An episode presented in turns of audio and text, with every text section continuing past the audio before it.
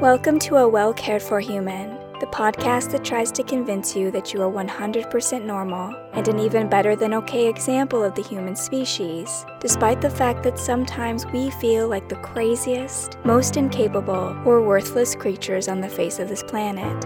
I'm Kory, an author, a creative, and the host of the show. Whatever you're bringing to the table today, I hope this episode proves to be a dose of inspiration for you on your quest to become a well-cared-for human.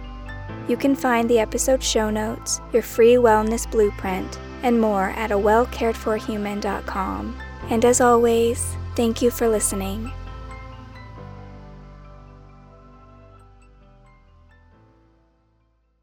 Hello humans, it's me, Kory, and here we are in the very first episode of A Well-Cared-For Human. I am so excited that you're here and that you're willing to explore this topic, this idea of what it means to have a good relationship with yourself, with me, and a good relationship with yourself, not with me. I mean, maybe we will have a relationship. I don't want to presume or get too ahead of myself here, but I just meant rebuilding a relationship with yourself, with me, as your host, Kory. So before we even dive into self-care tools, I just want to talk about what it even is, because there are a lot of products and information out there about self-care right now. Self-care is a bit of a buzzword. You've got everyone and their mama trying to sell you bath bombs or pumice stones, or is that how you say that? Pumice stones, a wine subscription. And while I am absolutely a sucker for skincare products myself, I get super excited about upgrading my skincare routine like all the time.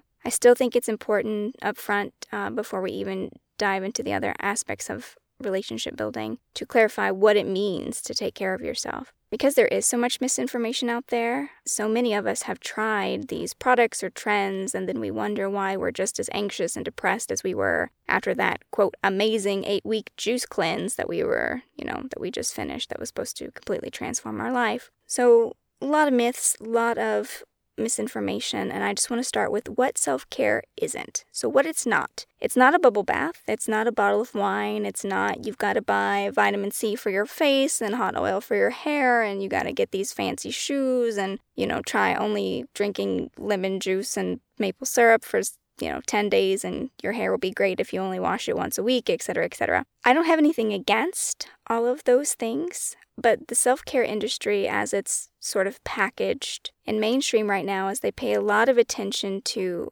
things that fall under body care, and really even one aspect of body care. Like, there are many different facets about having a good relationship with your body, and doing things for it is only one small part of that. And so it's not things that you would buy. You don't have to buy anything to rebuild your relationship with yourself. So I don't really agree with this sort of commercialization of self-care, of how it's kind of packaged of buy this and you will have no problems. I think that keeps us from doing the real work. And I know that whole term, the real work, that sounds really intimidating, right? Like, oh God, she's going to give me these horrible exercises to do that are going to suck up my time. But no, I'm not.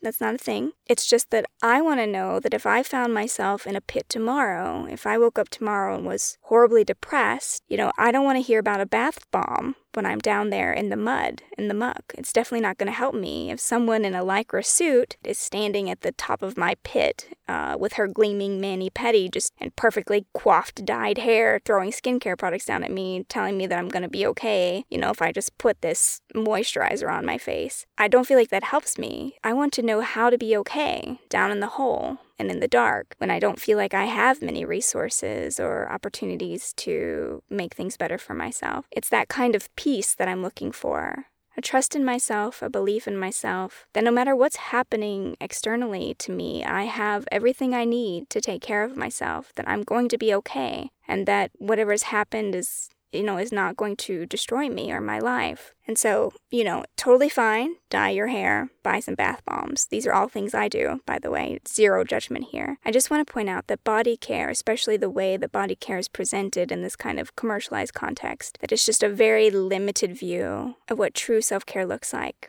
There are at least 3 other pillars that I want to talk to you about, in addition to loving your body, that help you to feel like a well-cared-for human. Another myth I want to dispel is this idea that it requires a huge investment of time to take care of yourself. And the reason why I want to dispel that is because so many of us feel completely strapped, right? We are dead tired. We could not manifest a minute in the day if our lives depended on it, right? And so if you're that person, if you feel like you're completely exhausted and totally backed into a corner and there is no way you could possibly give any more of yourself in any context of your life, I don't want you to feel like it's hopeless, because it's not. The great thing about self-care is usually it can begin with a lot of these stop doing things. So there are things that you're doing, whether you're realizing it or not. There are things in your life that you do that make things harder for yourself, that suck up your time, that give you these feelings of hopelessness and overwhelm and exhaustion. And you could just try to identify and weed those things from your life. You could break those habits, and that will free up more space in your head, in your heart, and in your life. So, in short, what it's not, a hot bath with a bottle of wine, just saying. So what is self-care? Right? So I just spent some time talking about what it is, but I mean what it's not. So what is it? Well, for me, my definition of self-care is having a great relationship with yourself. If you're starting at a low place, as we all are at 1 or 100 times in our lives, then that would be a rebuild for you. You might have to acquire new habits, tools, practices, things to restore your sense of well-being. Hell, you might even need to learn what is well-being, because that's definitely where I began. No one in my life was, quote, well. Certainly not my parents, my caregivers. If you listen to Who Killed My Mother, you already know that my mother was not this glowing example of a well-cared-for-human. She did not embody wellness on any scale, and that was true for everyone else in my family too. You know, my father, he is also not a well person. I had no role models of people who were well. So I didn't even know what that meant when I started. People who come from deeply traumatized families or who have, family history issues, you might have no role models, no examples of what wellness looks like. You just might have encountered it through, if you're lucky, through external role models, like maybe someone who came into your life, albeit briefly, and kind of demonstrated this sense of well-being, or, maybe you've had spiritual teachers. Or maybe, I hope it's not just, from glossy wellness magazines, right? Because that's definitely not the best example of wellness. As I already said, it's a very limited view. But regardless, you might not have any idea of what that looks like. And that's what I'm going to take you through when I start talking about the tools. I'm going to speak as if you have to do a complete ground zero rebuild, because that's what I had to do in the beginning. And what does a ground zero rebuild look like? What is a rebuild? What are you even rebuilding? I would like you to imagine 4 pillars. I've kind of got this, my wife Kim and I, we went to Greece in 2018 and we saw, the Parthenon and all those little temples and stuff. That's kind of what I'm envisioning, like a little temple. And it's got pillars, right? Those column things. Now I'm thinking of Ionic or what, I can't remember the style of the structures or whatever, but you got columns. I call them pillars. And each of your pillars represents an aspect of your relationship with yourself. So one pillar is your relationship with your body. One pillar is your relationship with your mind and emotions. And I think mind and emotions are so intimately connected that I don't separate them out. And I'll talk a lot more about that, don't worry. And then the third pillar is your relationship with your spirit, your creativity. If you were a religious person, you might say your relationship with God. If you're not a religious person, you might say your relationship with your spirituality. Or if you're just full-blown atheist, you might say something like just that feeling that you get when you connect to kind of the larger mystery of life. So maybe when you've looked at a really beautiful starry sky, or you've stared at the ocean or whatever, this kind of feeling of expansiveness in you. Or if you're a creative like me, if you're doing art or any kind of work and you're producing something, you also kind of feel that too. And so that's a different pillar. And then your fourth pillar is your relationship with other people. And that is a hard pillar. I have a lot to discuss under that one. But those are the 4 pillars: the body, the mind, the emotions, spirit, and your relationship to other people. And it really just depends on where you are. Some of your pillars might be in better condition than others. Or, like I said, you might have a complete ground zero rebuild like I did. Coming out of my childhood, in my early 20s, I did not have a good relationship with my body. I had a terrible relationship with my mind and my emotions. I viewed my emotions as my enemy. I had no relationship, spiritual relationship or creativity relationship. I was barely beginning to understand what that even meant or how to use it. And for my fourth pillar, my relationship with other people was really toxic, really polluted. I didn't have any real good relationships in my life. They were very limited. I just had a couple here and there. I had to rebuild every single one of those one by one. So I'll talk a lot more over, 50 to 100 episodes or whatever, what goes into the rebuild of each of these pillars, these different relationships that you have with yourself. But you can just kind of, imagine these are the four pillars that uphold a good relationship with yourself, and the things that you need to do to rebuild that relationship if it's been damaged in any real way. Or maybe you don't have a ton of trauma in your background. Maybe you're more of in a maintenance period rather than a rebuild. So what you'll be looking for are the good practices and habits that help you to continue and maintain your sense of well-being and these good relationship aspects with yourself. So it's totally normal, I also feel like I need to say it, that it's totally normal to be in a rebuild in some areas of your life, but in a maintenance in other areas. Like, it can be a bit of a mix. And even to be doing it for a long time, I still feel like I'm in a rebuild period when it comes to my body, because I had a really terrible toxic relationship with my body for a really long time. For most of my life, I don't speak kindly to it. I haven't been particularly loving toward my body. I didn't know how to listen to my body or the things that would make me healthy or happy. I have hard times like just eating, so my relationship with my body has been really difficult. And so for me, I still consider that pillar to be in a full rebuild. I think me and my mind emotions pillar, that is more of a maintenance thing. But even that, sometimes stuff will come up and, you'll feel the pillar kind of shaken or it's taken some damage, and then you have to do a minor reconstruction, And for example, unfortunately, I recently had a falling out with a good friend. And so my emotions pillar was undergoing a lot of damage as I was trying to navigate that relationship, and my emotions were kind of all over the place, and it required a bit of maintenance, more maintenance than usual, just not just like a little touch up. And then me and my creativity, I'm a very creative person. As I'm recording this, I'm about to release my 20th novel, my 24th book. So, I definitely have a place for my creativity and my spirit in my life, but it's something that requires, maintenance, like regular maintenance and use. Otherwise, I don't feel well. I'm not happy if I can't express myself in that way.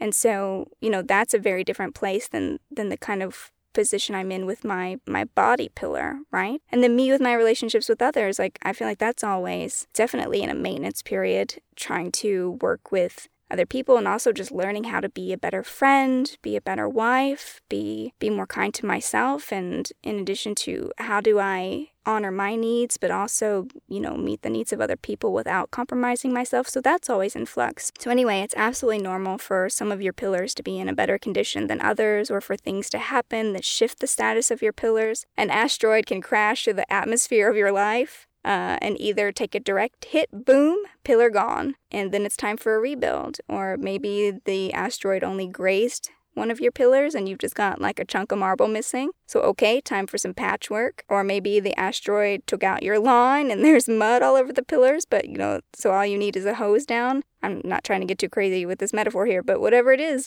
different levels of care will be required after different events in your life. And so we'll kind of go through early in the show, how to assess sort of where you are in your four pillars, things that you can do to kind of get a sense of where you need to start, and maybe where you can apply most of your energy and time just to get you going. But no matter what has happened or what hasn't happened in your life, your only object in self-care is to build and maintain these four pillars. So when you're practicing self-care, what you're doing is you're giving attention to these four pillars. It's that simple. You just need to identify the needs of these areas of your life and meet them. That's it.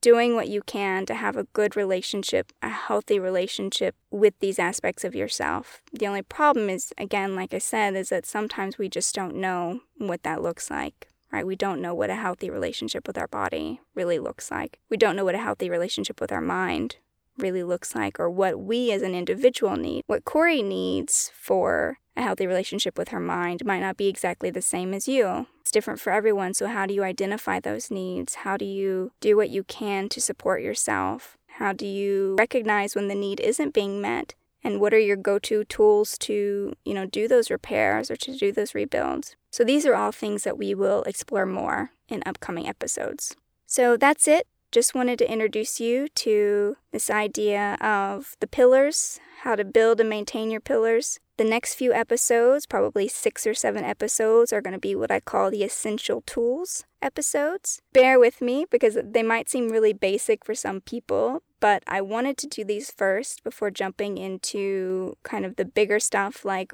what do you do if you hate your body, or what do you do if you're dealing with mental illness, or what do you do if your loved one is wrapped up in destructive patterns, or if you're dealing with destructive patterns, or if it feels like it's impossible to relax or catch a break, or why do you have anxiety about everything? These are all big and important topics, and I'm definitely going to go into them and outline all of my experience with those things. But I want to begin the show by giving a bit of attention to these tools because these have been the most powerful means that I've used to transform my life over the years. It's 6 or 7 practices that have been the most beneficial to me, that have been the most versatile, and pretty much everything that comes up, whether it's a body issue or an emotional issue or a bad habit or anxiety or stress, whatever it is, it's one of these tools that I reach for. And so I just want to take some time to outline those tools for you before I move on and talk about the more difficult stuff, because I want to be able to say, so if you're in this situation, you know, remember what I said about journaling, remember what I said about meditation, remember what I said about affirmation, and that's how you would use that in this situation. Okay, so bear with me for the next few episodes. We will absolutely get into the juicy stuff soon. I just want to start us off right with a really strong foundation. So today, introduced you to the idea of 4 pillars. Next couple of weeks, we're going to talk about the tools you need to build and maintain your pillars. And then after that, we'll dive into all the ways your pillars can be attacked, cracked, broken, come tumbling down, etc., and what you can do about it when it happens. This episode of A Well-Cared-For-Human was written and produced by me, Kory Marie. The music was by Late Night Feeler and Esther Abrami. If you like what I'm doing here, please consider visiting my Patreon. For as little as $1 a month, you get early ad-free access to the episodes, as well as a monthly patrons-only Q&A, bonus videos, and more. Not to mention that your Patreon support lets me know that you find value in the show and want it to continue. You can find me on Patreon by visiting patreon.com/KoryMarie. If you can't support the show financially, that is okay. You can still subscribe to the show, leave a review of the show, and recommend the show to your friends, not just the neurotic ones. All of this helps so much. And as always, thank you for listening.